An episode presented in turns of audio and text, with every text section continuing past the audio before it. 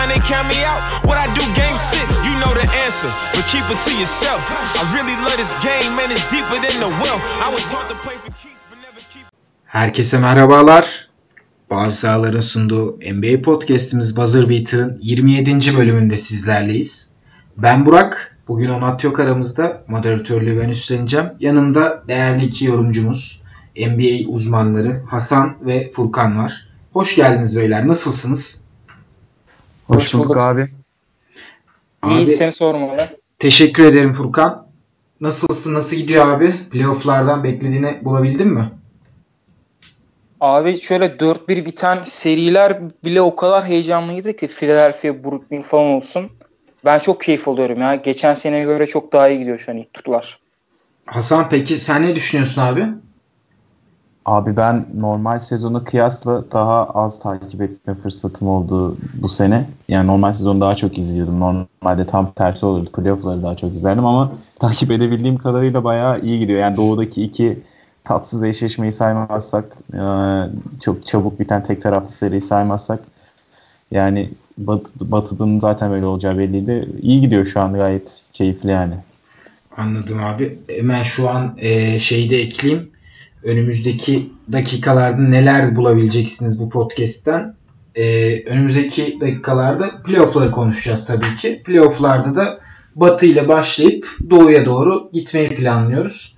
Batı'da özellikle devam eden, pardon özellikle bitmiş ve devam eden serileri konuşacağız sırayla. Ondan sonra Doğu'da e, yeni başlayacak serileri bitmiş seriler üzerinden değerlendirmeye çalışacağız.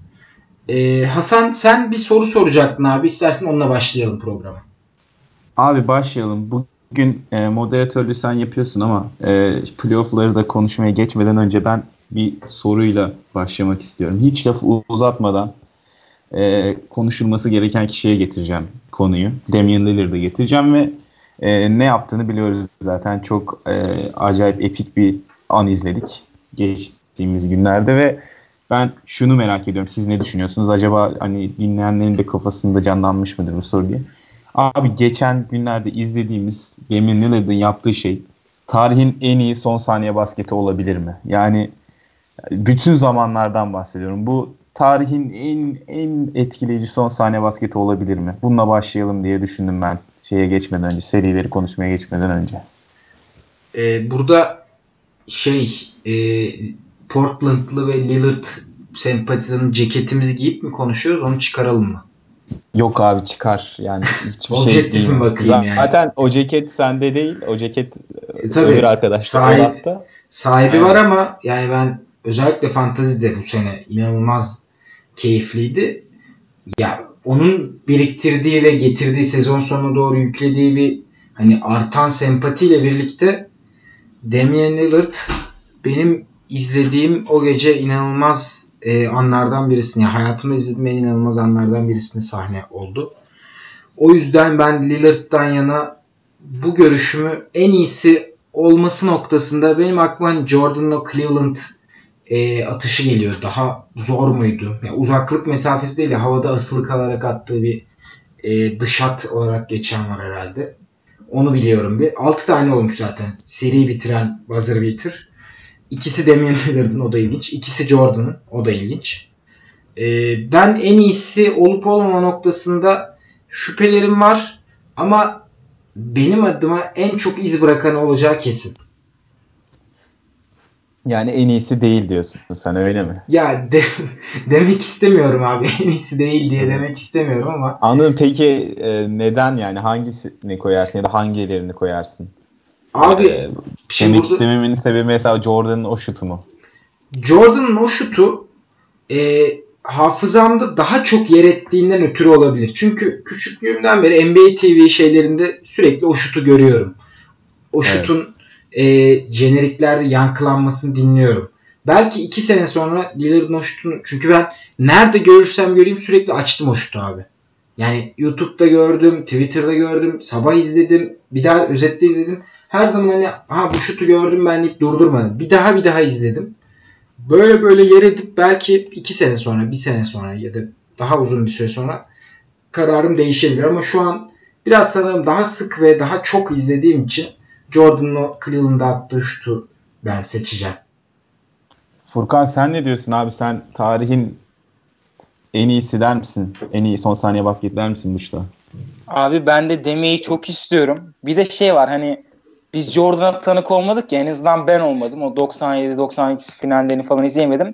Ama Lillard'a tanık olduğum için böyle bir özel şey oluyor. Lan evet en iyisi bu falan demeyi istiyorum biraz gelecekten ötürü. Ki hani seriye geldiğimizde de konuşuruz da acayip alfa bir hareket yani. O şutu atmak, o sonrasındaki tepki, soğukkanlılık vesaire. Ama ben de Jordan'ın hem o Cleveland serisini bitiren bir şatını, o havada asılı kaldığı o müthiş şutu bir de şey 97 ya da 98 finalleri sanırım. Utah Jazz'e karşı attığı bir şut var. Carmelo'ndan evet. topu çalıp son saniyede Havlicek sanırım. Onun e, dizlerini kırıp attığı bir şut var orta mesafeden. Onu daha önde koyarım ya NBA finali olmasını göz önüne alaraktan. Ama Lillard'ın şutu da ya, muazzam ya. Üste kaç kere izledim bilmiyorum. Ama, Ama kriter olarak şunu koyalım. Ee, gerçi kriter koymaya gerek yok ya. Doğru tam öyle diyorsan öyledir. Yani şey olarak hani e, süreyle beraber biten diye düşünmüştüm ben. Ama yani o şutlar da tabii maç kazandıran şut olarak sayılır. Ama şeyde e, o bahsettiğin Jordan'ın crossover sonrası attığı şutta bayağı bir süre var sanırım şeyde ya. Ha. Yanlış hatırlamıyorsam evet, 2 evet. saniye falan. Ha, vardı. Ha, o zaman onu saymıyorsak ben şeyi sayarım. Lillard'ınkini sayarım. Bence Cleveland'ınkinden daha etkileyici ve zor bir şut Lillard'ınki. Ta logonun oradan yolluyor ya adam. Mükemmel bir şey. Harika yani. Abi valla bilmiyorum ya. Ben de işte şeyin maçın olduğu sabah Twitter'da arkadaşlarım atmış gruba şeyi şutu. Ben sabah uyandım baktım. Bir arkadaşım var Ahmet. E, dinliyorsa ona da selam olsun. Sanmıyorum hiç dinlediğini ama e, şeyde demiş ki yani net ilk gördüğünde tepkisi oldu. Tüm tarihin en iyi son saniyesini atmış dedi. Oradan da benim aklıma girdi bu soru. Yani şahsen bence de tarihin en iyisi ya. Bu şut ben daha iyisini düşünemedim. Ee, bir gündür falan böyle düşünüyorum hani podcast'te konuşuyoruz diye.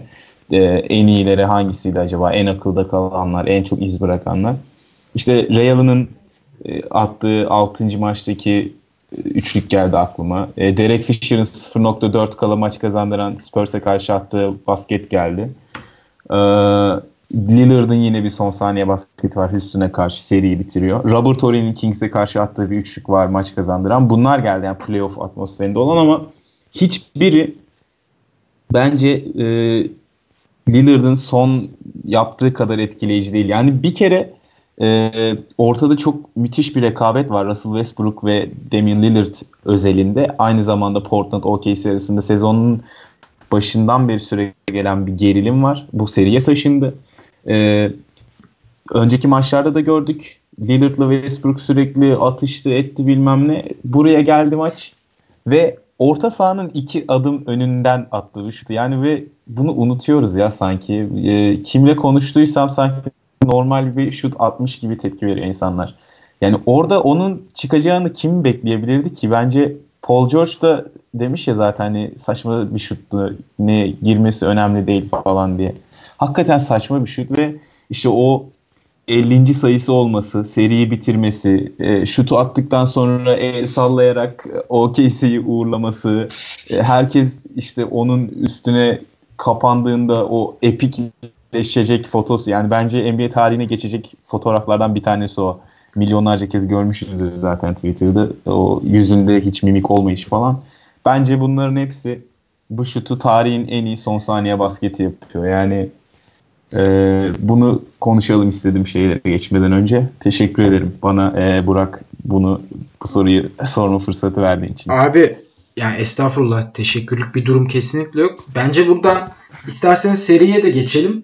Hani hazır üstüne konuşurken çok da farklı bir yere gitmeyelim. Sen şey dedin Paul George e, bu şutun saçmalığından bahsetti diye. Ben Paul George'a pek katılmıyorum abi. Çünkü Damian Lillard e, 32 feet ve üstünden lig ortalamasının neredeyse iki katı daha yüksek yüzdeyle şut atıyor. Bu da yaklaşık %45 civarında bir şut yüzdesine denk geliyor. %45 ve %45'in üzerinde bir şut yüzdesi var. 32 feet'ten geride. 32 feet'ten daha geride. Bu üçlüyü de 37 feet'ten attığını düşünürsek yani yaklaşık 11,5-12 metre civarında bir mesafeden Lillard'ın haklı sebepleri vardı diye düşünüyorum. Ee, bir diğer ilginç nokta hani Lillard'la ilgili olarak e, Paul George şöyle bir şey demiş. Bunun doğruluğundan emin değilim. Öbürünün doğruluğundan eminim ama bunun doğruluğundan emin değilim. Bunu biraz önce gördüm çünkü. E, Paul George şey Lillard George'un yüzüne bakarak hani bugün uzatma olmayacak gibi bir şey söyleyip kaldırıp üçlüye atmış. Hani baba sen ne yaptın ya? Abi inanırım ya. Yani vallahi ben yani. inanırım ya. Pek gerçekçi gelmiyor ama inanırım yani şu saatten sonra Lillard'ın o anıyla alakalı ne söyleseler yani öyle bir an ki yani. şey gibi o üçlük girdi ya o, o şut girdi ondan önce ne deseler olmuş olabilir. Öyle bir an öyle bir toksik bir ortam var aslında biraz da bir yandan ama yani hani yavaş yavaş sen de dedikten sonra acaba olabilir mi diyorum. Programın sonunda tarihin en iyisiydi diye bitirebilirim. olabilir abi çünkü gerçekten ben de üstüne düşündükçe e, o bu şutun üstüne bir şey koyamadım. Yani daha doğrusu o anın üstüne. Yani şimdi millet dinleyince şey falan diye ulan ne romantikmişsin abarttın götünden uydurma falan diye bir de hakikaten efsane gibi yani mitleşecek bir andı sanki o yani bilmiyorum abi ben mi çok e, abartıyorum acaba ama o o ona ona o ana dair her şey gerçek üstü gibi geliyor bana sanki. Yani tamam bu kadar abartmaya gerek yok ama benim şahit olduğum en olağanüstü basketbol anlarından biriydi belki de birincisiydi yani. Yani canlı izleyemediğim için çok pişmanım. Abi canlı izleyince şey yani ben böyle yani Lillard'a koşan adamlar gibi koşan oyuncular gibi koşmak istedim ya. Yani o kadar inanılmaz bir şeydi ki gördüğüm anda. Hani bütün program bunu konuşabiliriz. O kadar iyi bir şeydi. No, öyle yani hakikaten çok da uzatmadan geçelim evet, istersen. Evet, Furkan... Yani yoksa bütün şeyi podcast sadece şey olacak. Damian Lillard'ın şutu. 27. Abi ne atmış.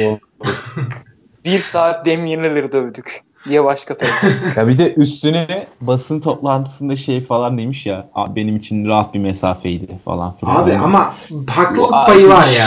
Bu nedir rahat, ya? Abi maç boyunca o şutları sokmuş zaten. Bir de üçüncü çeyrekte attı bunu. Tuttu. Aynı yere aynı yerden aynı üçlü attı. Evet evet zaten. Paul George'un savunması orada bence kötü yani. Maç boyunca öyle şutlar atmış ki adamın eli yanıyor hani belli. Ve karşıdaki de Damian Lillard. Yapışacaksın orada ya o mesafeyi vermiş. Abi galiba şeyi sandı Paul George'un savunması nasıl kötü diyebiliriz ya. Abi galiba ben, ben şey şahsen sandım. buna katılmıyorum. Bak tamam atsın. İsterse maç boyunca oradan 5 tane sokmuş olur.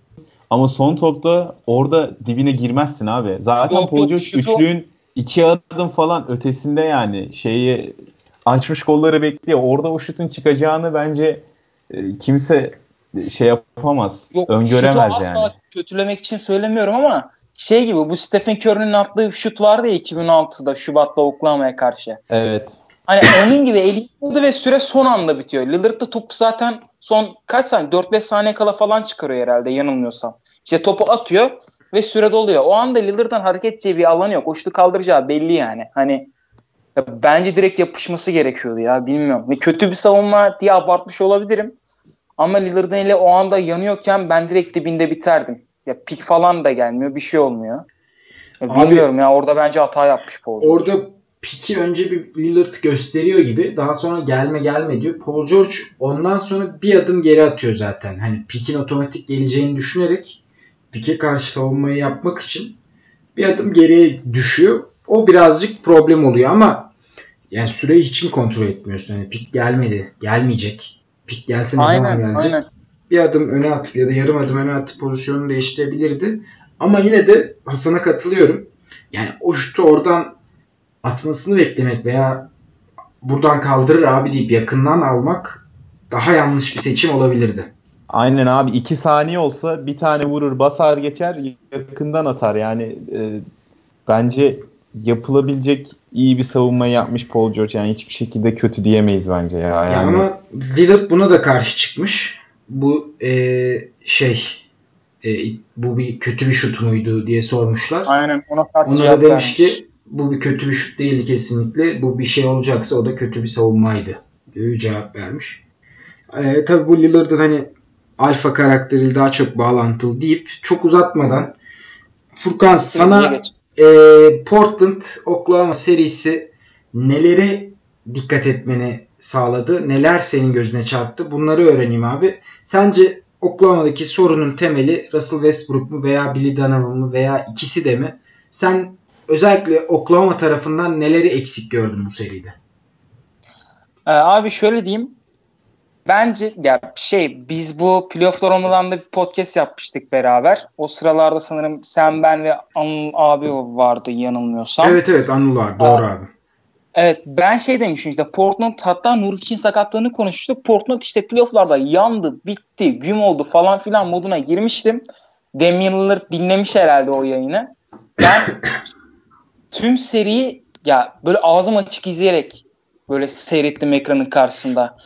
Biraz da Oklahoma'nın yapamadıkları Portland'ın bu kadar iyi oynamasına sebebiyet verdi. Çünkü geçen sene New Orleans karşısında nasıl döküldüklerini biliyoruz. Ben biraz olaya Oklahoma tarafından bakacağım.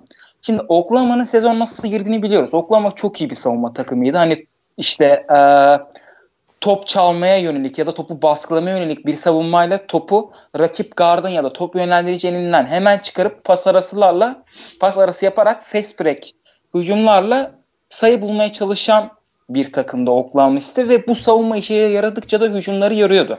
Çünkü Oklahoma'nın belli bir hücum sistemi yok. Sene boyunca bunu, bunu gördük. Ne adam akıllı bir set oynadılar ne işte bir tür katlar, handofflar, pick falan oynadılar.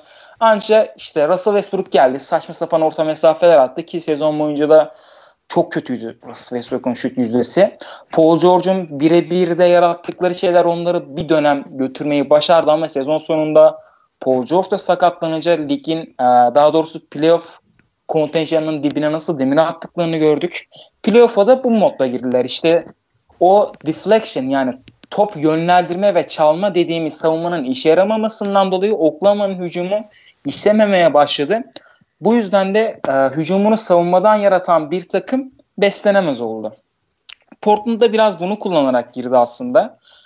E, ben şeyi bekliyordum. Westbrook'un geçen sene Holiday'in Lillard'a yaptığı gibi çok iyi ve baskıcı bir savunma yapacağını sanıyordum. Alakası bile yok. Yani yanından vurdu vurdu geçti Lillard. O son maçı izleyemedim ben ama özetine baktım. Birkaç pozisyonda öyle olmuş. Yani pik gelmeden etmeden Lillard Westbrook'un yanından rahat rahat vurmuş. Geçmiş. Potaya gitmiş. İşte üzerinden şut atmış vesaire. Ee, ben dediğim gibi Portland tarafından daha çok konuşamıyorum bu süreyi. Çünkü geçen sene nazaran çok farklı bir şeyleri yoktu. CJ McCollum iyi oynadı. Damian Lillard daha rahat oynadı. Mükemmeldi.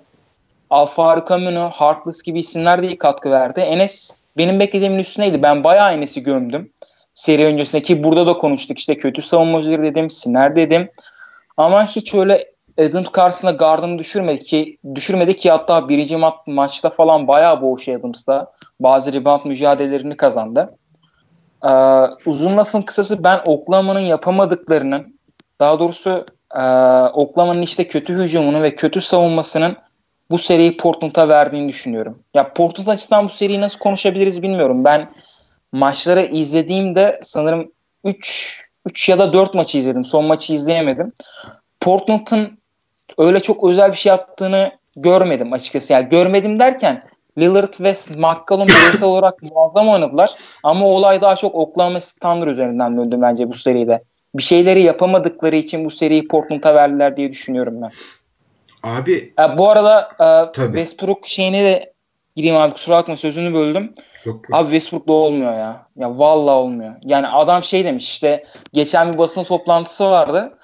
Ee, şey soruyor muhabirin biri bu şutunu geliştirme konusunda ne düşünüyorsun diyor. Westbrook şöyle cevap veriyor. Şutu geliştirme diye bir şey işte şut, ne diyordu ha şutu geliştirme diye bir şey yok. O şutu gördün mü atarsın diye cevap veriyor manyak herif. Yani anlamadım garip. Yani işte Westbrook'la yaşayıp Westbrook'la ölmenin örneklerinden Aynen. biri oldu bu. Ee, Aynen. Hasan sana şöyle bir soru soracağım abi.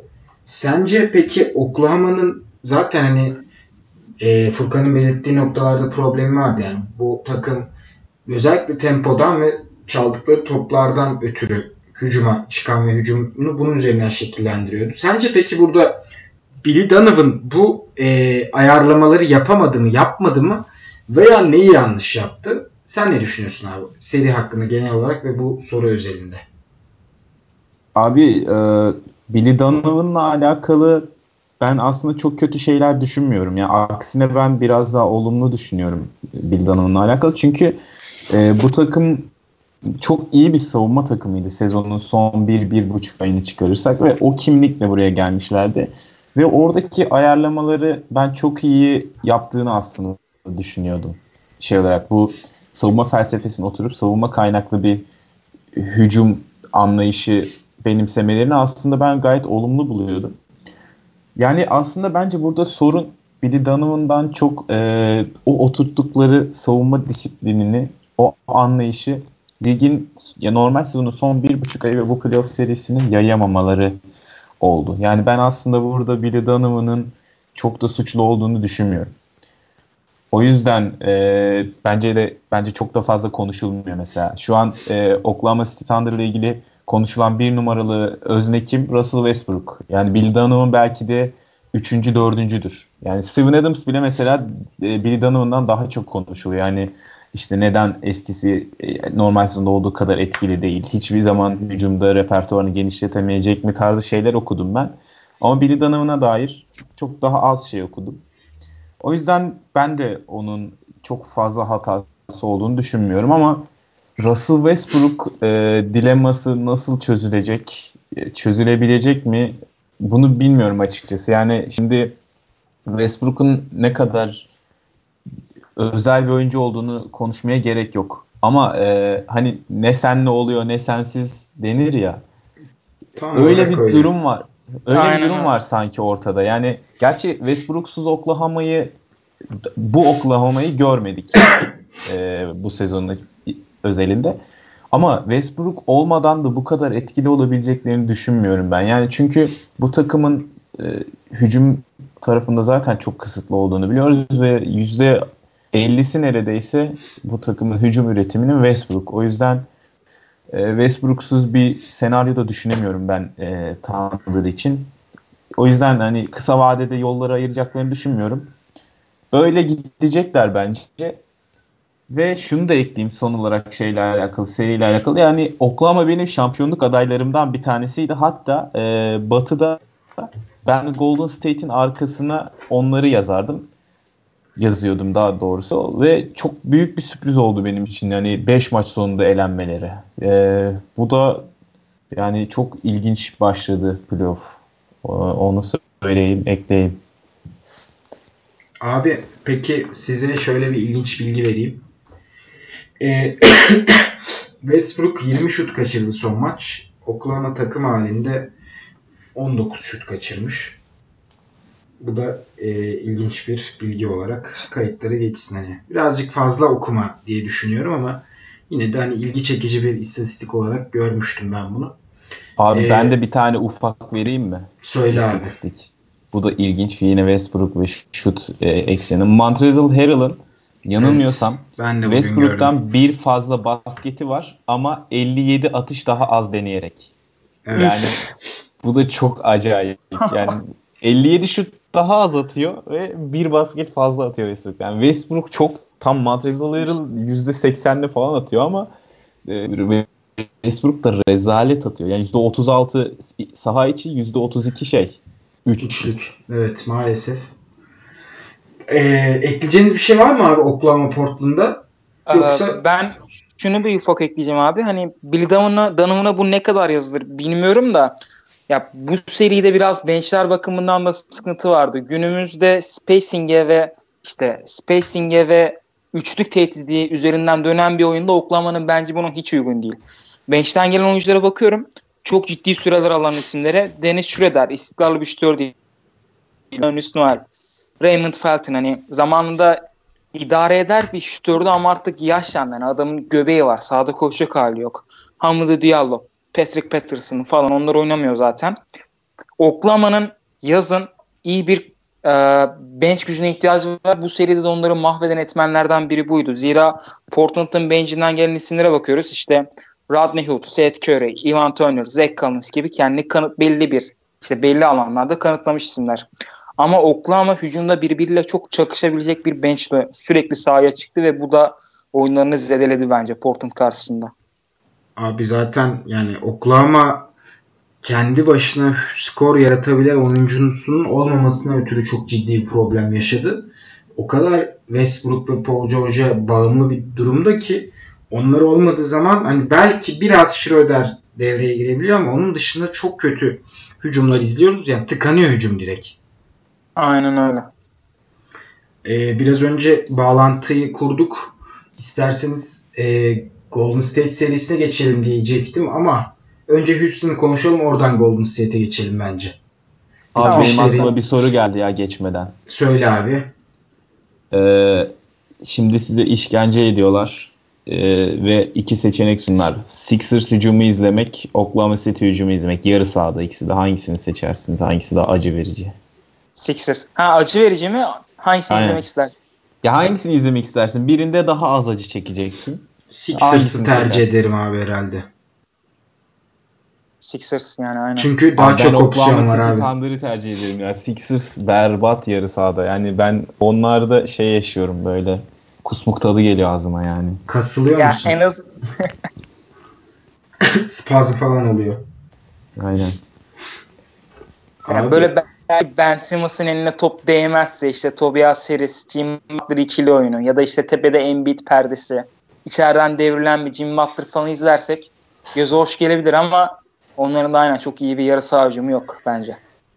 Yani tabii evet ama ben hani daha fazla süperstar ve daha fazla güç olduğu için hani şut kaldırabilecek veya bir şey üretebilecek. O nedenle Philadelphia seçtim. Yoksa al birini vur ötekine bir durumu. Doğru valla yani. Ee, evet Houston serisine geçiyoruz abi. Bu seride 4-1 bitti. Ee, belki Oklahoma Portland kadar e, yakın veya çekişmeli geçmedi ama yine de iki takım adına da özellikle Houston adına acaba dedirtecek noktalar oldu. Çünkü e, Utah bu sene Milwaukee'nin bizlere gösterdiği Harden savunma e, sistemini uygulamaya çalıştı. Ne kadar başarılı oldular onu yine konuşuruz ama özellikle Houston Harden tıkandığı zaman bir şekilde kazanmasını bilse de bu onlara olası bir Golden State eşleşmesi ne kadar yetecek bunu konuşalım istiyorum. Hasan seninle başlayalım abi. Sen Houston'da veya seri genelinde e, nasıl bir eksiklik veya nasıl bir e, Golden State'e karşı yetmeyebilir diye düşündüğün nokta oldu. Bunlarla başlayalım abi. Ya ben aslında Houston tarafında e, geçen seneden ya da sezonun genelinden çok da farklı bir şey görmedim. Yani yine e, Harden'ı savunmak için bin bir türlü e, hile deneyen savunma vardı karşılarında. E, ve yanılmıyorsam dördüncü maç mı? Dördüncü maçta da bayağı etkili oldu. Harden'ın üst üste 15 evet. şut falan kaçırdığı maç dördüncü maçtı değil mi? Doğru abi. 20'de 3 mü 20'de 5 yani, mi atmıştı? Öyle bir şeydi. Etkili oldu ama yine de e, diğer taraflardan çok fedakarlık yapmak zorunda kalıyorsun ve bence e, bu tolere edilebilecek bir şey değil e, şeyde 7 maçlık bir seride. Çünkü e, 7 maçlık bir seride rakipler senin avantajlarına ve dezavantajlarına göre özel stratejiler üretiyor. E, sen nasıl Harden'ı savunmak için 100 farklı yol deniyorsan Houston'da e, sana hücum etmek için senin yaptığın savunmaya karşılık olarak 100 farklı hücum deniyor. Ve sonuç olarak da kazanan Houston oldu. Ben hani o yüzden çok farklı bir şey görmedim ve Houston'ın çok da eksik bir tarafı olduğunu düşünmüyorum Golden State Warriors'a karşı. Yani geçen seneye kıyas, geçen seneyle kıyaslıyorum. Onun haricinde Utah'ta Donovan Mitchell'ın ben çok kötü bir playoff serisi geçirmesinin bunda çok etkili olduğunu düşünüyorum. Yani bence berbat oynadı ya. Bir tane e, iyi maçı var Donovan Mitchell'ın. Onun dışında e, buraları sanki e, oynamaya henüz hazır değil gibi gözük. Yani hazır değil belki doğru kelime olmayabilir. Çünkü e, ikinci playoff serisi ve şey ikinci playoff yılı ve diğerinde de aslında çok da iyi oynamamıştı ama bu seride baya baya döküldü. O yüzden ben Utah'ın biraz e, etkisiz kaldığını düşünüyorum yani Donovan Mitchell'ın da patlamasıyla. Abi burada şöyle bir bilgi vereyim. E, usage rate'i %30'un üstünde olan oyuncular arasında NBA tarihinde en düşük pere sahip. Bu player efficiency rating var ya. E, bu playoff serisinden bahsediyorsun sezondan mı yoksa bu genel playoff, kariyer playoff serisi e, bu ha. playoff serisi abi Donovan Mitchell'ın NBA tarihin yani Donovan Mitchell'ın NBA'deki diğer oyunculara kıyasla en kötü yerde se- bitirmesine sebep olmuş. Çünkü 6.9 perle bitiren ve 30 usage rate'i sahip başka bir oyuncu yok tarihte. Ya abi bu aslında şey çok ya, aldatıcı ya. Mesela sabah kalkıp box skorlara baktığında e, Donovan Mitchell çok iyi oynamış diyebilirsin. Yani 21 sayı, 3 rebound, pardon 5 rebound, 3 asistle bitirdi bu seriyi de ortalama olarak. Yani baktığın zaman iyi. Ama e, hani NBA yazarları, analistleri, istatistik inekleri var ya onlar bu verimlilik olayına takmış durumlar. Ya ben de o verimlilik tarafından bakanlardanım ve öyle baktığında Donovan Mitchell aslında hiç de iyi bir oyuncu değil. Yani sezon sezon genelinde de öyleydi. Ee, şut seçimleri hiç iyi değil. Yani çok fazla şut kullanıyor ve bunun bunların birçoğunda başarısız oluyor. Ee, o yüzden dediğin gibi yani e, beni çok şaşırtmadı verdiğim bilgi. Abi Allen zaten... Iverson da sanki biraz böyleydi değil mi? Yani tamam çok büyük bir efsane. E, saha içinde olduğu kadar saha dışında da etki yapmış. Çok büyük bir karizma. Ama saha içine baktığında e, verimsiz yani. Ya evet yani benzer süperstarlara oranla 20.9 peri var. Hani bu per konusunda 20-25 arası iyi oyuncu All Star sınırı şeklinde değerlendiriliyor. 25 üstü All Star gibi değerlendiriliyor. 25-30 arası. 30 üstü hani farklı bir gezegen noktasında. Iverson'ın kariyer peri 20.9 yani iyi All Star sınırı iyi oyuncu noktasında. Hani aslında e, kendisinden 25-30 arasında olmasını bekleriz. Çünkü direkt garanti All Star ve sonuçta her ne olursa olsun NBA finallerine çıkarmış bir oyuncu takımını. O e, neydi? McKee miydi? Meg, neydi ya şu Iverson gardı? Şey e, Eric Snow vardı bir. Eric Snow'du bir de Mikim Mikim unuttum ismini. Rajabel Kevin, Kevin Ollie vardı ama McKee'li bir şey vardı ya. Kevin Ollie vardı. O McKee onu unuttum bak şimdi. McKee yani. uzun olabilir mi? Pivot. Yok yok Aaron McKee. ha Aaron McKee yok abi guard'tı. Iverson'la hmm. birlikte işte 1-2 numarada oynuyorlardı. Aaron McKee hani bu tip bir takımı NBA finallerine çıkarmış bir oyuncu. Hani bazı şeyleri perle çok açıklayamıyoruz. Ama birçok şeyi de açıklayabiliyoruz. Yoksa senin dediğin noktaya katılıyorum. Donovan Mitchell'ı birazcık açıklamaktan ziyade tasdik ediyor gibi bu per durumu. Evet. Peki Furkan sana gelelim abi. Sen özellikle e, Utah'ın burada hani Donovan Mitchell eksenli eksiğini düşündük ama peki Utah sence bu seriye dair bir şansı var mıydı? Olabilir miydi? Bazı şeyleri farklı yapsaydı ve Houston'ın bir sonraki turda neleri değiştirmesi, düzeltmesi gerekiyor veya keskinleştirmesi gerekiyor onu soracağım sana da. Abi şöyle ben bu seriye başlamadan önce 4-2 Houston alır diyordum. Onun da sebebi şuydu. Rudy Gobert'in bu sene oyununa hücum anlamında çok daha fazla bir repertuar eklediğini, daha iyi bitirebildiğini görebildik bu sene için. Onu, onu oyunda geliştirdi. Bu yüzden de en azından evinde iki maç alacağını düşünüyordum. Utah'ın geçen seneden daha iyi oynamasını göz önüne bulundura, bulundurduğum için. Ama şöyle bir şey var. İki takımı sahada tek, teknik olarak değerlendirdiğimizde hani bu Kaan Kural'ın çok sık söylediği bir şey oldu bu eşleşmede. Utah Houston'a ters gelebilecek bir takım değil abi. Onun da sebebi şu. Utah ligin en yavaş hücum eden takımlarından biri. Çünkü Donovan Mitchell'a bağlayacağım buradan da. Birebir anlamda yaratıcılık konusunda çok sıkıntılı bir takım Utah. Hani topla bir şey yatacak, şutuna güvenebileceği yani bunların ikisinin aynı anda olabileceği bir oyuncu yok Utah'ta Donovan Mitchell haricinde. Bu yüzden de yarı sahada yavaş bir hücum oynamak zorunda bu takım. Ya başka bir şey yapamaz çünkü. Quinn Snyder da bunu çok iyi biliyor ve sezon boyunca çok iyi uyguladı. Ama playoff biraz eşleşmedir ya. Karşındaki rakip sana göre tavır alır. Karşındaki rakibin işte sezon içinde senin ne kadar üstüne ya da aşağısında bitirdiğin bence pek bir önemi yok. Eğer sana ters geliyorsa o rakip bir şey yapamıyorsun. Houston'da tamamen Utah geliyordu. Onun da sebebi şu. Abi Houston switch temel savunmayı çok iyi oynayan bir takım. Hani zaten fizikliler işte Chris Paul, James Harden savunmasını bayağı geliştirdi Harden. İşte Eric Gordon, PJ Tucker ki her takımın bence isteyeceği bir oyuncu PJ Tucker şu anda. Switch savunması için çok önemli bir oyuncu ve Clint Capella. Yarı sahaya yerleştiğin zaman hücumda sen savunmanın da yerleşmesi yerleşmesine izin veriyorsun aslında.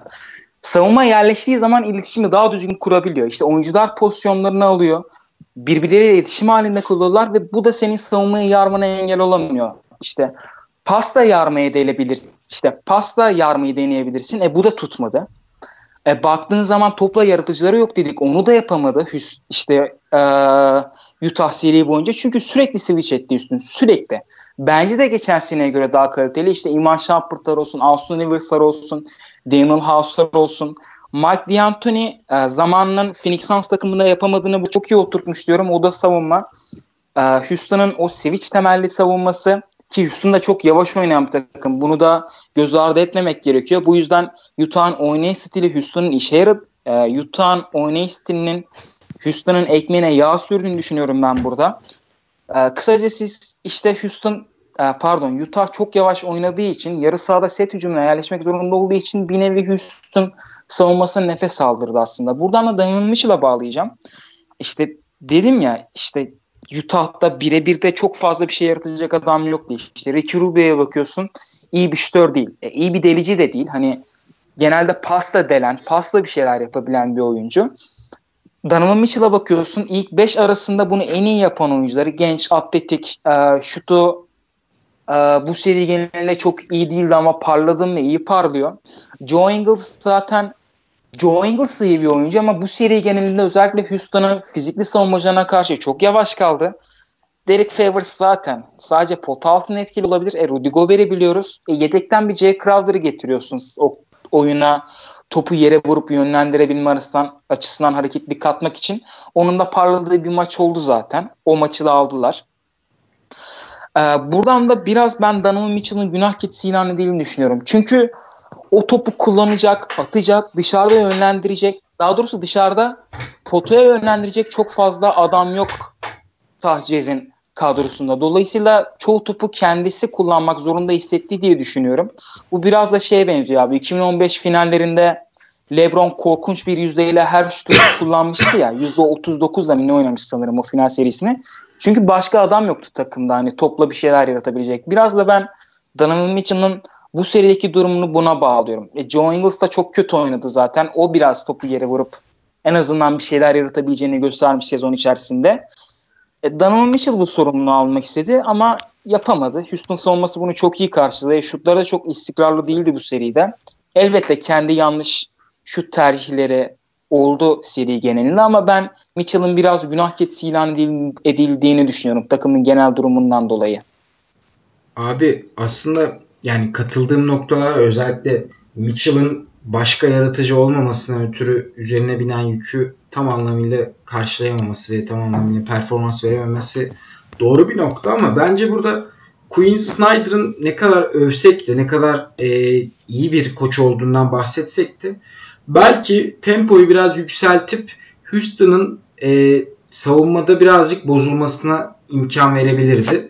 Bunu pek düşünmediler. Ara ara düşündüklerinde iyi anlar gördük. Özellikle e, Houston o e, şey dördüncü maçtı galiba. Harden'ın kötü oynadığı maç. O maçta bir e, çalabilirlerdi o maçı ama o da olmayınca zaten havlu atmış oldu Utah. E, ben burada Houston'la ilgili olarak size kısaca fikirlerinizi soracağım. Golden State'le veya olası bir Clippers eşleşmesinde veya NBA'in ilerleyen turlarında şanslarını ne olarak görüyorsunuz? Hasan sen hani Houston'ı daha iyi gördüğünü düşünüyorum ben. Sen ne düşünüyorsun abi? Bir daha kararlarında bir değişiklik oldu mu özellikle bu seriden sonra? Hızlıca hemen bu ya, Golden State'le olası, olası bir eşleşmeyi konuşalım. Hı hı. Olası bir Golden State Houston eşleşmesinde ben yine e, en az 6 maç izleyeceğimizi düşünüyorum ama hani sanki Golden State bir tık önde gibi yine ya. Yani e, geçen seneki Houston kadrosunun ya daha doğrusu bu sezonki Houston kadrosunun geçen sezonkinden iyi olduğunu söylemek zor geliyor bana. Yani Harden çok daha iyi bir seviyede. Çok daha tahmin edilemez, durdurulamaz bir seviyede. Ee, ama Golden State sanki bir tık daha önde gibi geliyor bana. Anladım. Furkan sen ne düşünüyorsun abi olası bir Golden State eşleşmesinde? Ee, şöyle ben biraz mental açıdan bakmak istiyorum. Ya Golden State'in Clippers serisinde yaşadığı tıkanmayı gördük.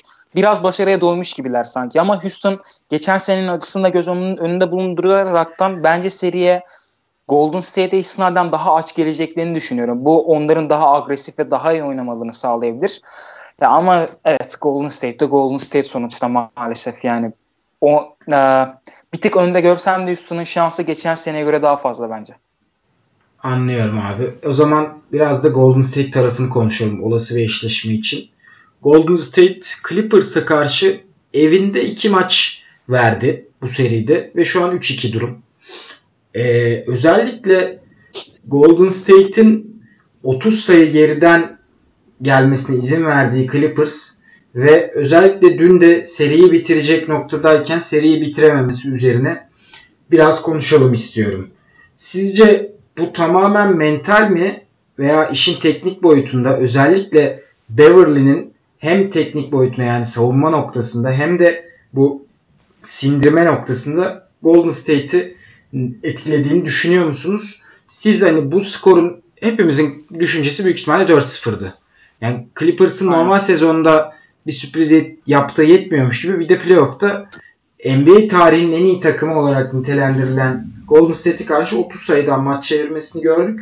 Üstüne bu da yetmezmiş gibi içeride bir maç daha çaldılar. Yani Oracle'da Golden State'ten maç çaldılar. Ki bu Golden State Oracle'da namaluptu geçtiğimiz sezon. Playoff'larda. Hasan evet. senle başlayalım abi.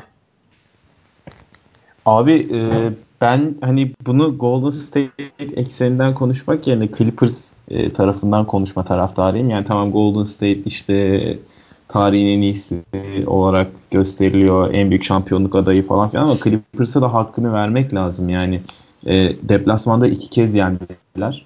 Ve e, çok keyif veren bir oyun oynayarak e, yeni, yeni yendiler. Ve bir kimlikleri var e, sezonun başından beri. E, Montrezl Harrell, Patrick Beverly gibi e, delişmen oyuncuların etrafında şekillenen. Yani çok acayip benim aklımda mesela e, hani o teknik kısmını falan e, analiz edecek kadar bir şeyim yok zaten. Ama e, benim aklımda kalan mesela Patrick Beverly'nin işte Durant'e karşı her pozisyonda her şeyini vererek savunma yapması ve Durant'in aklına girmesi. Harrell'ın her topu son topmuş gibi oynaması. Lou Williams'ın e, çok acayip hani walking bucket diyorlar ya herif. Hakikaten herif yürüyerek 30'u bırakıyor. Yani e, bu kadar eforsuzca e, çok kolay göstererek 30 arsayı atması. Hep bunlar kalacak aklımda bu seriye dair. Ve e, Golden State yine bu seriyi bitirecektir. E, 6. ya da 7. maçta sanmıyorum ben e, Clippers'ın daha fazlasını yapabileceğini.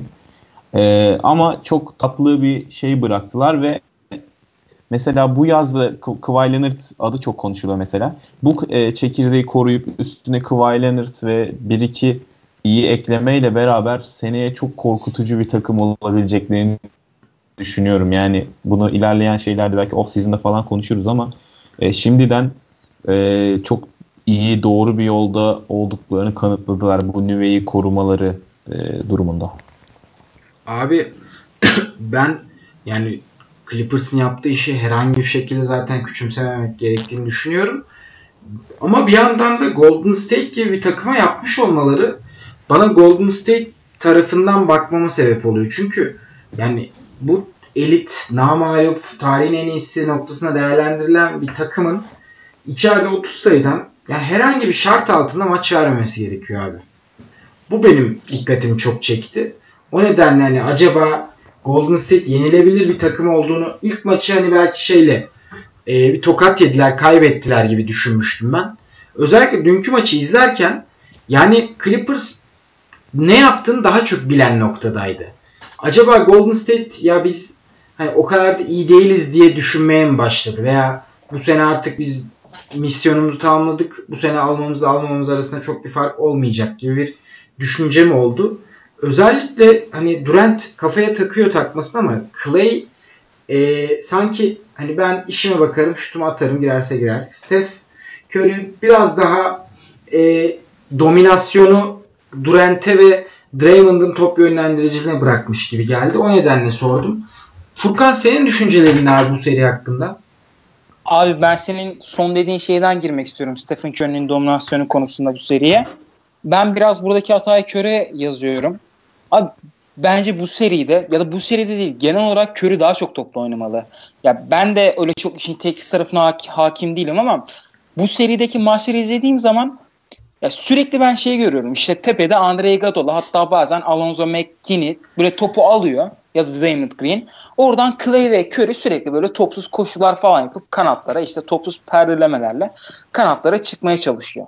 Abi ben o topun 7-8 saniye Iguodala çok değerli bir oyuncu ama 2 yıl önceki Iguodala değil. Bunu kabul etmek lazım. Iguodala'nın elinde ya da McKinney'nin elinde durmasından rahatsız açıkçası. Yani basketbol basit bir oyun. Hani buradan özellikle son maçta baktığımız zaman Clippers nasıl vurdu Golden State'i?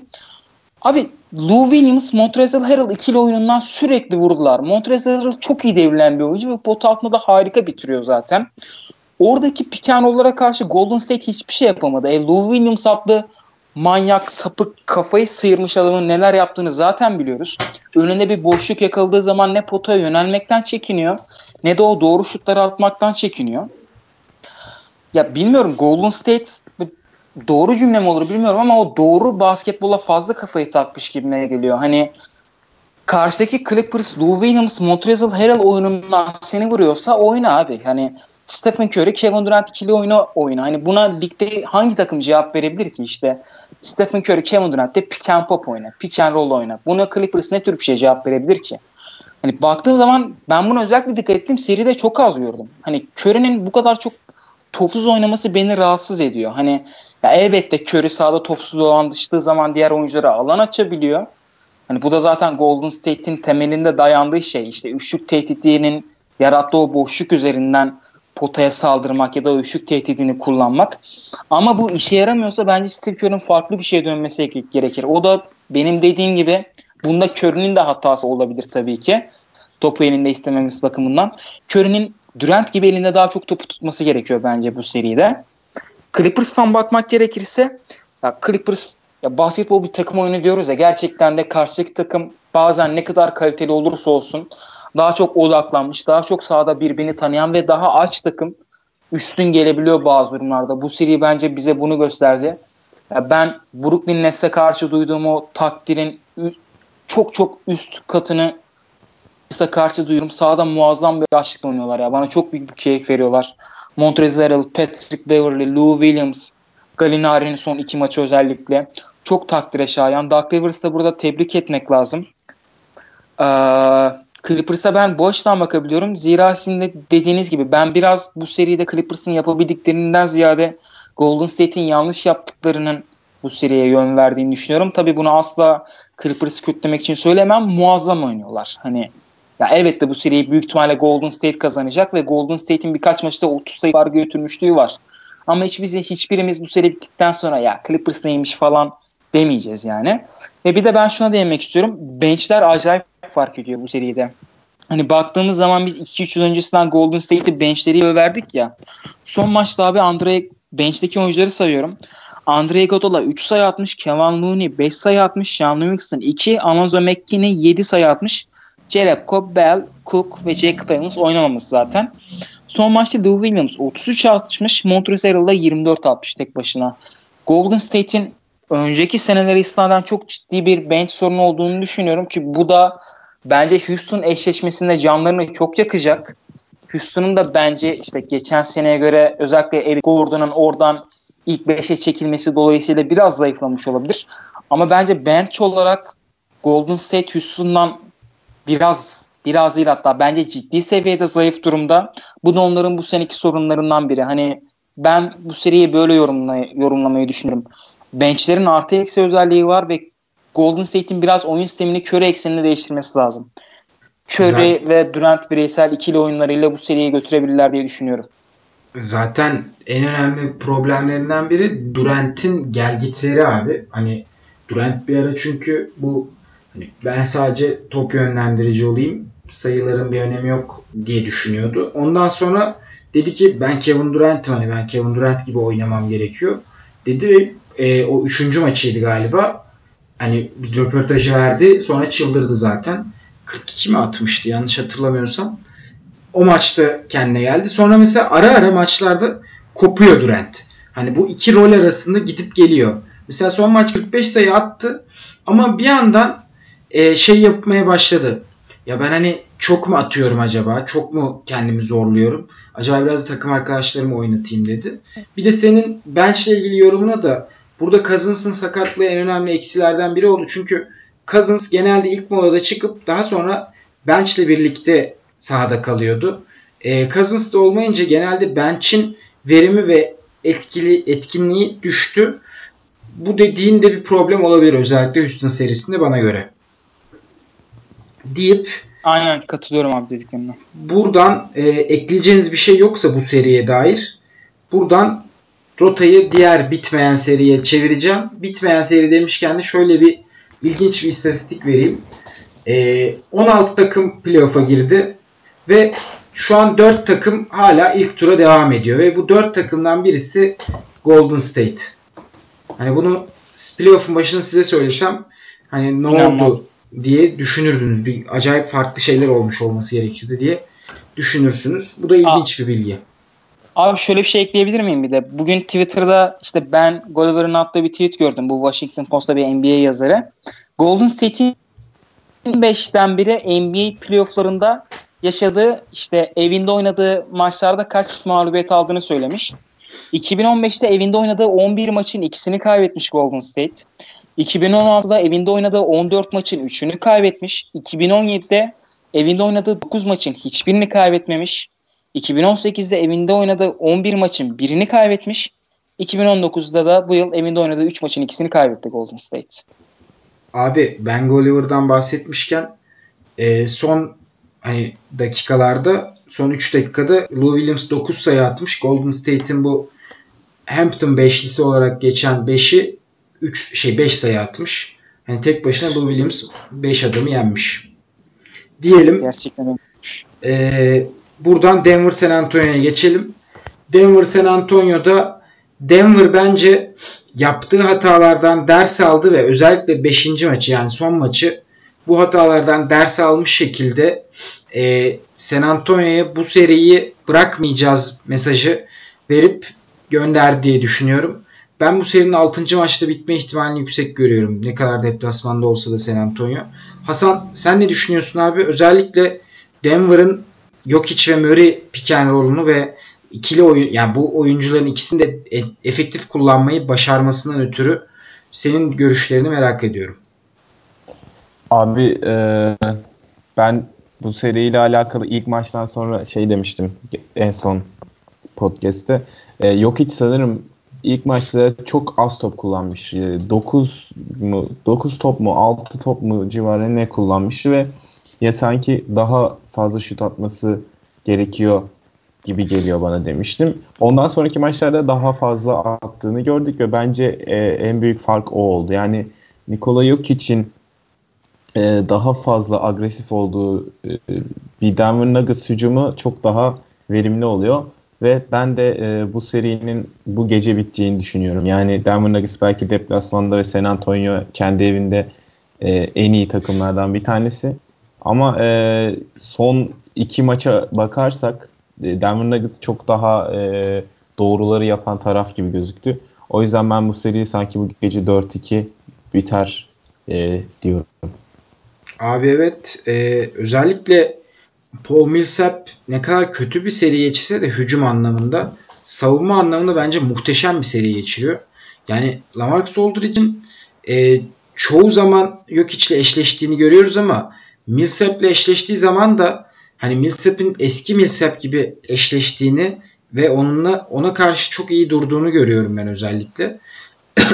bir diğer problem mi? Bence San Antonio ilk maçta Derek White'ın mucizevi oyununu sürdürülebilir bir e, oyun olarak değerlendirdi ve bu yani Derek White'ın G League'den geldiğini ve ilk profesyonel playoff yılını geçirdiğini düşünürsek bu adamdan bu performansın kalıcı olmasını beklemek yanlıştı diye düşünüyorum. E, Furkan sen San Antonio'nun şansı var mı? Varsa nasıl olur? Onu değerlendirir misin abi? Abi ben biraz San Antonio'nun şansının şütörlerine bağlı olduğunu düşünüyorum. Özellikle Bertans, Bellinelli gibi üçlükçülerinin ve Rudiger'i de repertuarına ekledi ve onun da etkili bir üçlük silah olması lazım. Rudiger çok Biraz kötü oynuyor şans, bu arada abi ya. Bayağı kötü oynuyor. Yani. Abi şey e, Senato'nun üçlükçüleri çalışmadığı zaman orta mesafecileri özellikle Aldrich ve DeRozan nefes alamıyor sahada. Çünkü sürekli ikili sıkıştırmalar, sürekli yardım savunmalarıyla kötü şutlara zorlanıyorlar. zorlanıyorlar. Ee, ben biraz o yüzden dediğim gibi San Antonio eğer bu seriyi kazanacaksa Bellin'in, Bertans'ın çok iyi alan açması lazım DeRozan ve Aldrich'e. Çünkü ana skorerler zaten bunlar. Dediğinize de katılıyorum. Derek White'ı biraz bel bağlamakla hata yaptı Spurs. Ee, Denver'ın daha doğru bir basketbol oynadığını düşünüyorum ve ben biraz duygusal baktığım için maalesef bu seriyi Denver bitirecek gibime geliyor bu gece. Abi hepimizin görüşü abi, aynı gibi. Evet abi Hasan. Evet e, şeyi sen Rudiger'i demişken ben de Rudiger'e bakıyordum az önce. Şey gözüme çarptı ya. Rudiger'in bu e, yanılmıyorsam sadece 3. playoff serisi. Şu an bakıyorum evet 3. playoff serisi ve yani 10 senenin üstünde e, bir tecrübesi var ligde. Ve sadece 3. E, playoff serisi ve hepsinde de bayağı e, standartların altında kalmış. Yani kötü şut kullanmış. Hani tamam zaten hiçbir zaman çok verimli bir skorer olmadı. Ama yine de normal sezon ortalamalarının altında kalmış bir Kyle Lowry durumu var Rudiger'de. Bu, bu seride de felaket oynuyor yani. %31 ile şut atıyor. Abi felaket. yani şeyi e, 13. sezonunda gerçekten hani çok ilginç bir bilgi. 3 sezon playoff oynaması, oynaması ve son 2 sezonda yani bu üçün sonu. Aynen. Yani diğeri de San Antonio ile yani Memphis'le sadece bir kez playoff yapabilmiş. Evet o da zaten... San Antonio'da oynayınca zaten playoff yapıyorsun. O da var.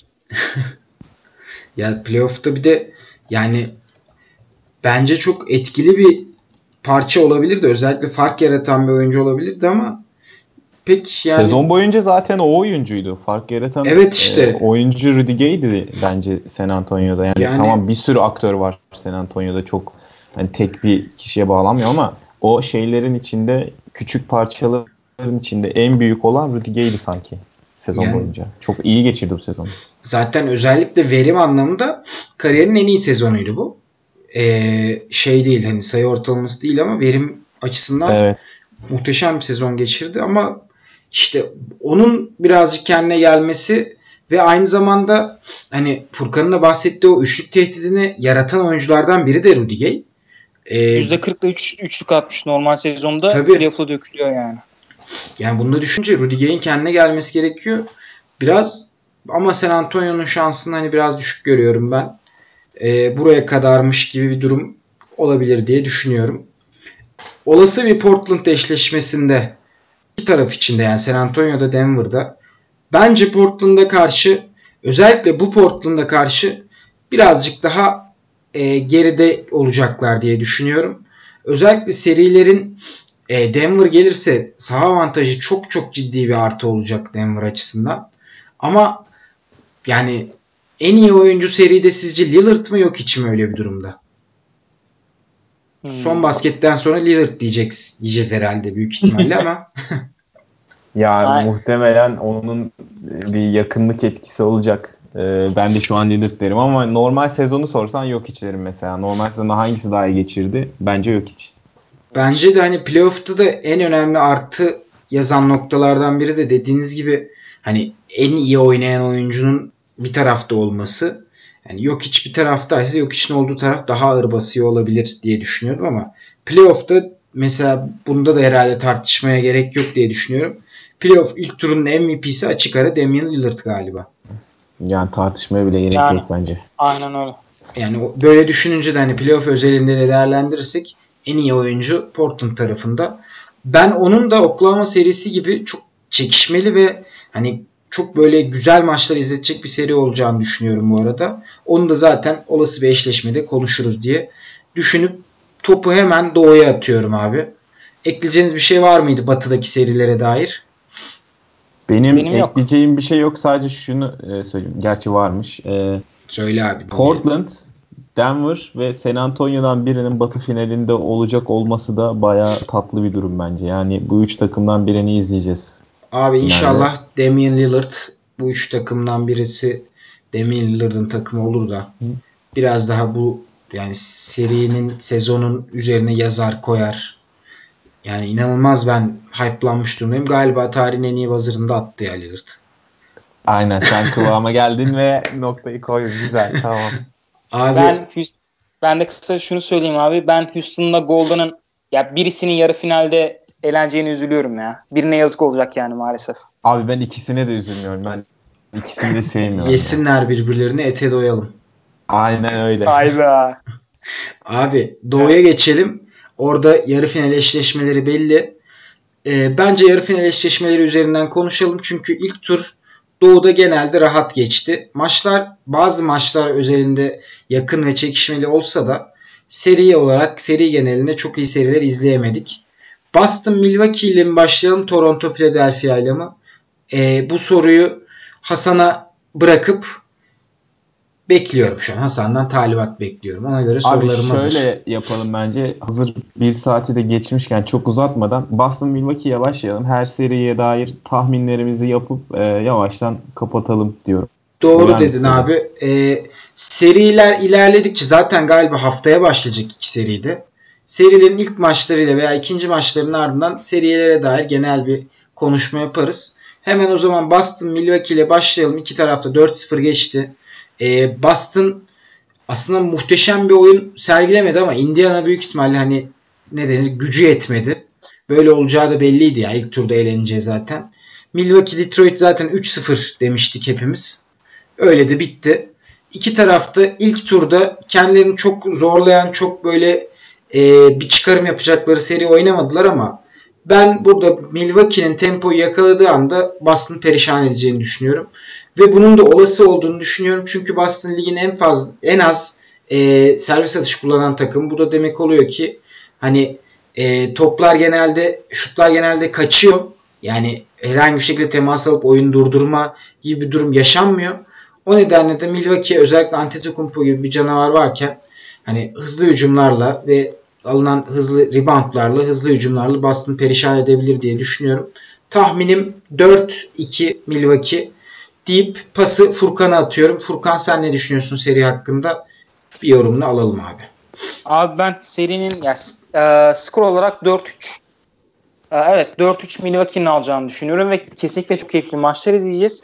Burada benim şöyle bir referansım var biraz. Sene içinde bir e, Milwaukee Boston maçı vardı hatırladınız mı? Boston'ın deli gibi üçlük atıp kazandı. Hatta maçtan sonra Kyrie Irving şey demişti. Bu e, şey umarım demişti playofflarda karşılaşırsak bu kadar sık üçlük atmamıza izin verirler demişti. Çünkü Milwaukee'nin oyun sisteminde hani şey e, tüm takım üçlük olarak riske etmiyorlar ama biraz daha savunma reboundına konsantre. İşte savun hücumun üçlük atmasına izin verip oradan savunma reboundını hızlıca çekip yarı sahayı koşmaya çalışıp oradan skor etmeye çalışan bir takım. Boston'da çok keskin üçlükçüler var. İşte Gordon Hayward, Kyrie Irving, Jason Tatum, gününde ise Jalen Brown, Al Horford, bazen de Marcus Morris gibi. Ee, bunun bir X faktörü olacağını düşünüyorum seride. Boston ne kadar iyi üçlük atabilecek ve Milwaukee normal sezon prensibine mi bağlı kalacak yoksa bir playoff geyiği olarak eşleşmeye göre mi savunma, e, savunma rotasyonunu ya da planını değiştirecek? Bunun serinin X faktörü olduğunu düşünüyorum. Ama Milwaukee'nin e, ben bu seriyi 4-3 geçeceğini düşünüyorum genel olarak. Abi e, ben burada Boston'ın hani kaç üçlük denediğine bakıyordum şimdi. Boston normal sezonda e, 12.6 pardon 34.5 üçlük denemiş maç başına. Playoff'larda bu sayı 29.5'a düşmüş. E, bu hani 5 maçlık şey 5 e, sayılık bir düşüş deneme açısından. Ben Milwaukee'ye karşı normal seviyesinde olacağını düşünüyorum ve Milwaukee'nin savunmasını üçlük üzerinden şekillendirmesini e, Boston'ın cezalandırmaya çalışacağını ve Milwaukee'nin de bunu ders alıp bu savunmayı değiştireceğini düşünüyorum. Hasan sen özellikle bu savunma stratejisi üzerinden ve seri hakkında genel yorumlarını alabilir miyiz? Abi ben de e, sonda söyleyeceğim, başta söyleyeyim. Ben de 4-2 Milwaukee e, geçer diye tahmin ediyorum. E, şahsen benim en meraklı beklediğim eşleşme de buydu Doğu'da. Boston Milwaukee'ydi. Yani finalde olsa Doğu finalinde olsa çok daha tatlı olurdu bence. Ama ben Sixers'ın da Toronto'nun da e, daha çözmeleri gereken e, büyük sıkıntıları olduğunu düşünüyorum ve e, izlemesi bence Doğu'da en keyif verecek iki takımın karşılaşması Boston Milwaukee. O yüzden bayağı heyecanlıyım bu eşleşme için. E, şey olarak da dediğiniz gibi ben de e, Boston Celtics'in 3 sayılık atışlarda ne kadar başarılı olacağını önemli olduğunu düşünüyorum. Çünkü Milwaukee'nin hani rakibin e, kötü şutörlerini riske ederek onların üçlük atmasını e, isteyerek bir savunma stratejisi kurduğunu biliyoruz. E, bu bayağı önemli olabilir e, bu serinin gidişatı açısından ve şey olarak da Antetokounmpo ile eşleşebilecek e, oyuncular sanki diğer takımlara oranla var gibi e, Boston Celtics'e. Özellikle ben Semi Ojeleye'nin e, Antetokounmpo ile biraz baş edebileceğini düşünüyorum. Çünkü mesela sezon içinde şeyi gördük. E, e, Antetokounmpo çok durdurulamazdı sezon boyunca. Evet ama mesela New York Knicks karşılaşmanın Noah Vonleh deyim yerindeyse kitledi Antetokounmpo'yu. E, Noah Vonleh tarzında bir oyuncu Semi Ojele. Yani 4-5 savunabilen ayakları çabuk fizikli, e, uzun kollu bir oyuncu. O, o eşleşmenin kritik olabileceğini düşünüyorum. Onun dışında da e, ek olarak bir yorumum yok. Yani heyecanla bekliyorum bu seriyi. Abi geçen senenin intikamını alacak diyoruz öyle mi yani Milwaukee? Evet, evet. Yani Milwaukee ben ağır favori olarak görüyorum şey olarak. E, bu Burada savunma ile ilgili hemen bence Horford iyi bir savunma yapabilir Antetokounmpo'ya karşı.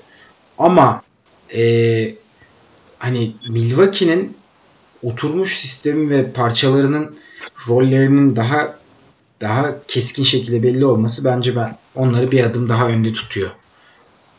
Deyip buradan Toronto Philadelphia'ya geçelim. Toronto Philadelphia serisinde e, iki takımın da problemleri var. İlk turda hani böyle bir acaba mı dedikleri noktalar yaşadılar. Özellikle maçların belli kısımlarında iki takımda. Ama iki tarafta kadro kaliteleri ve rotasyonlarının daha kaliteli oyunculardan oluşması sebebiyle e, özellikle Toronto tabii bu rotasyon konusunda ve güç star gücü bakımından da Philadelphia serilerin 4-1-4-1 geçtiler. Bu turda e, şöyle bir ikilem var bence. Temponun artması özellikle Toronto'nun tempoyu düşürdüğünü hesaba katarsak ve Philadelphia'nın da basketbol oynayabilmesi için hani hücum falan geçti. Basketbol oynayabilmesi için tempoya ihtiyacı olduğunu düşünürsek sizce tempoyu belirleyen taraf kim nasıl olacak ve kime nasıl yarayacak bu durum? Hasan senin düşüncelerini alalım abi ve tahminini alalım tabi. O zaman yine en başta tahmin yapayım. Ben bu serinin de 4-2 biteceğini düşünüyorum. Onda Toronto geçer gibi geliyor bana. E, tempo konusunda da e, dediğine katılıyorum. Tempo tempoyu kim belirleyeceği önemli olacaktır. E, şu noktada ben Toronto'yu biraz daha öne koyuyorum. Yani hem e, kadro derinliği açısından e, Toronto Sixers'a göre bir adım önde. Hem de e, Kawhi Leonard'ın e, ilk maçtan sonra sonraki dört maçta Orlando karşısında çok e, acayip bir basketbol oynadığını gördük. Ve e, Kawhi Leonard burada çok büyük e, farkı yaratacak. Çünkü oyun her iki tarafında e, çok etkili oldu. Ben Simmons tamam e, çok iyi bir savunmacı, zaman zaman çok iyi oynuyor ama hani Kawhi Leonard kadar iki taraflı oynayamıyor. Joel Embiid'le e, eşleşebilecek oyuncuları var. Ibaka ve Gasol onu onunla eşleşebilecek doğudaki belki en iyi iki uzun yani hani Brook Lopez'i falan e, saymazsak. O yüzden hani Embiid'in diğer takımlara karşı diğer takımlara olduğu kadar etkili olamayacağını ve e, Toronto'nun daha rahat geçeceğini düşünüyorum. Abi tam olarak katılıyorum. Özellikle Embiid ve Kawhi noktasında. E, ben de 4-2 Toronto diyorum bu arada. Furkan senin görüşlerini de merak ediyorum abi. Özellikle sen e, Philadelphia konusunda biraz daha umutlu gibisin. Belki sen Philadelphia'yı daha favori görüyorsundur. Abi aynen Philadelphia konusunda biraz daha ümitliyim ama bu arada benim de e, tahminimi söyleyeyim ilk önce 4-2 Toronto'nun kazanacağını düşünüyorum. Hatta o seri 4-1 bile bitebilir. Abi Philadelphia konusunda biraz umutlu bakmamın sebebi şu. Hani dediniz ya tempoyu kim belirleyecek diye. Ya tempoyu belirlemenin bir yolu aslında rebound'dur. Ne kadar iyi işte rebound'u alan taraf genelde maç içinde tempoyu belirleyen taraf olur. Sezon içine baktığımız zaman e, işte şu anda NBA.com'un istatistikler bölümüne girdim.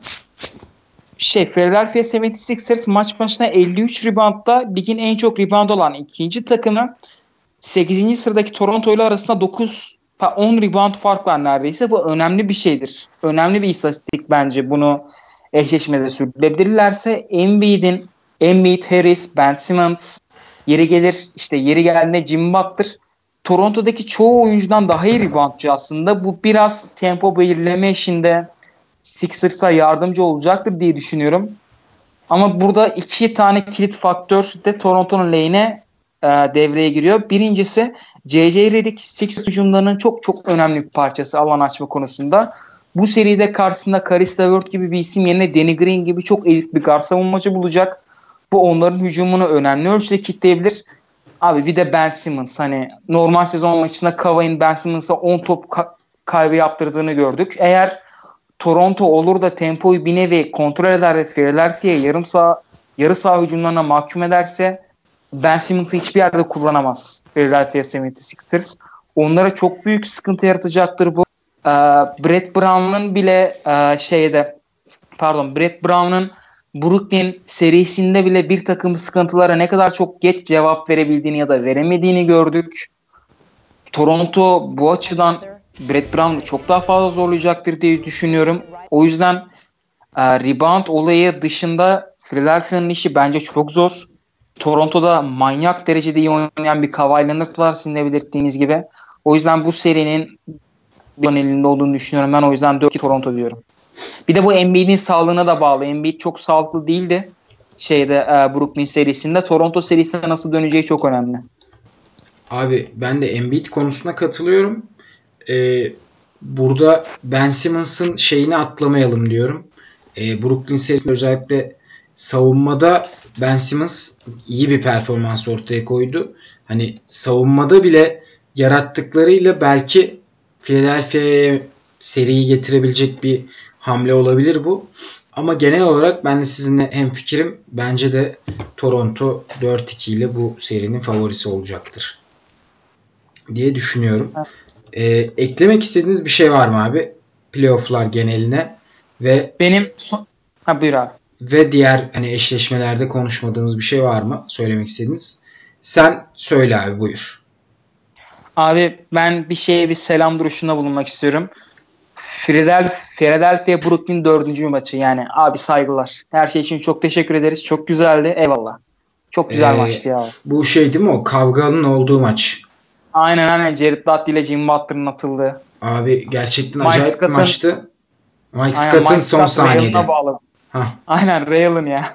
ya bu arada o maçla alakalı ben e, şeyi söyleyeceğim. E, Jared Dudley ve Jimmy Butler atıldı ya o maçta. Birçok kişi Twitter'da şey falan yazdı. İşte Jared Dudley Jimmy Butler'ı attırmak için kendini feda etti falan gibi şeyler yazdı. Siz bunun gerçekten e, bilerek yaptığını, Jared Dudley'nin hani olayı oraya getirdiğini, ortalığı kızıştırdığını ve Jimmy Butler'ın öyle bir tepki vereceğini düşünerek hareket ettiğini ve Jimmy Butler'ı attırdığını düşünüyor musunuz? Ben şahsen buna katılmıyorum ya. Bence orada bir game olur ve ikisi atıldı. İnsanlar bunu biraz abarttı gibi geliyor bana. Aynen aynen ben, ben de sana katılıyorum. Ben de aynı şekilde düşünüyorum abi. Gerilim oldu. E, Dudley atıldı. Ondan sonra ha ulan Jim Butler atılmış tamam iyi, iyi de olmuş demiştir yani bence. Yani bence de bu şey yani sanki 5 hamle ötesini görüyormuş gibi insanlar tepki verdi. O kadar da olduğunu düşünmüyorum şahsen ben. Abi kesinlikle ben de katılıyorum. Biraz fazla okuma yapıyoruz gibi geliyor. Aynen. Diyelim ve ekleyeceğiniz bir şey yoksa bugünlük sonuna gelelim abi. Yok abi teşekkür ederiz. Ağzına sağlık. Çok da çişim geldi zaten. Görüşmek üzere. Abi ağzınıza sağlık. Çok, teşekkür, çok teşekkürler abi. Senin de ağzına sağlık. Ee, bizi dinlediğiniz için de teşekkür ederiz. Kendinize iyi bakın. Hoşçakalın. Hoşçakalın. Hoşça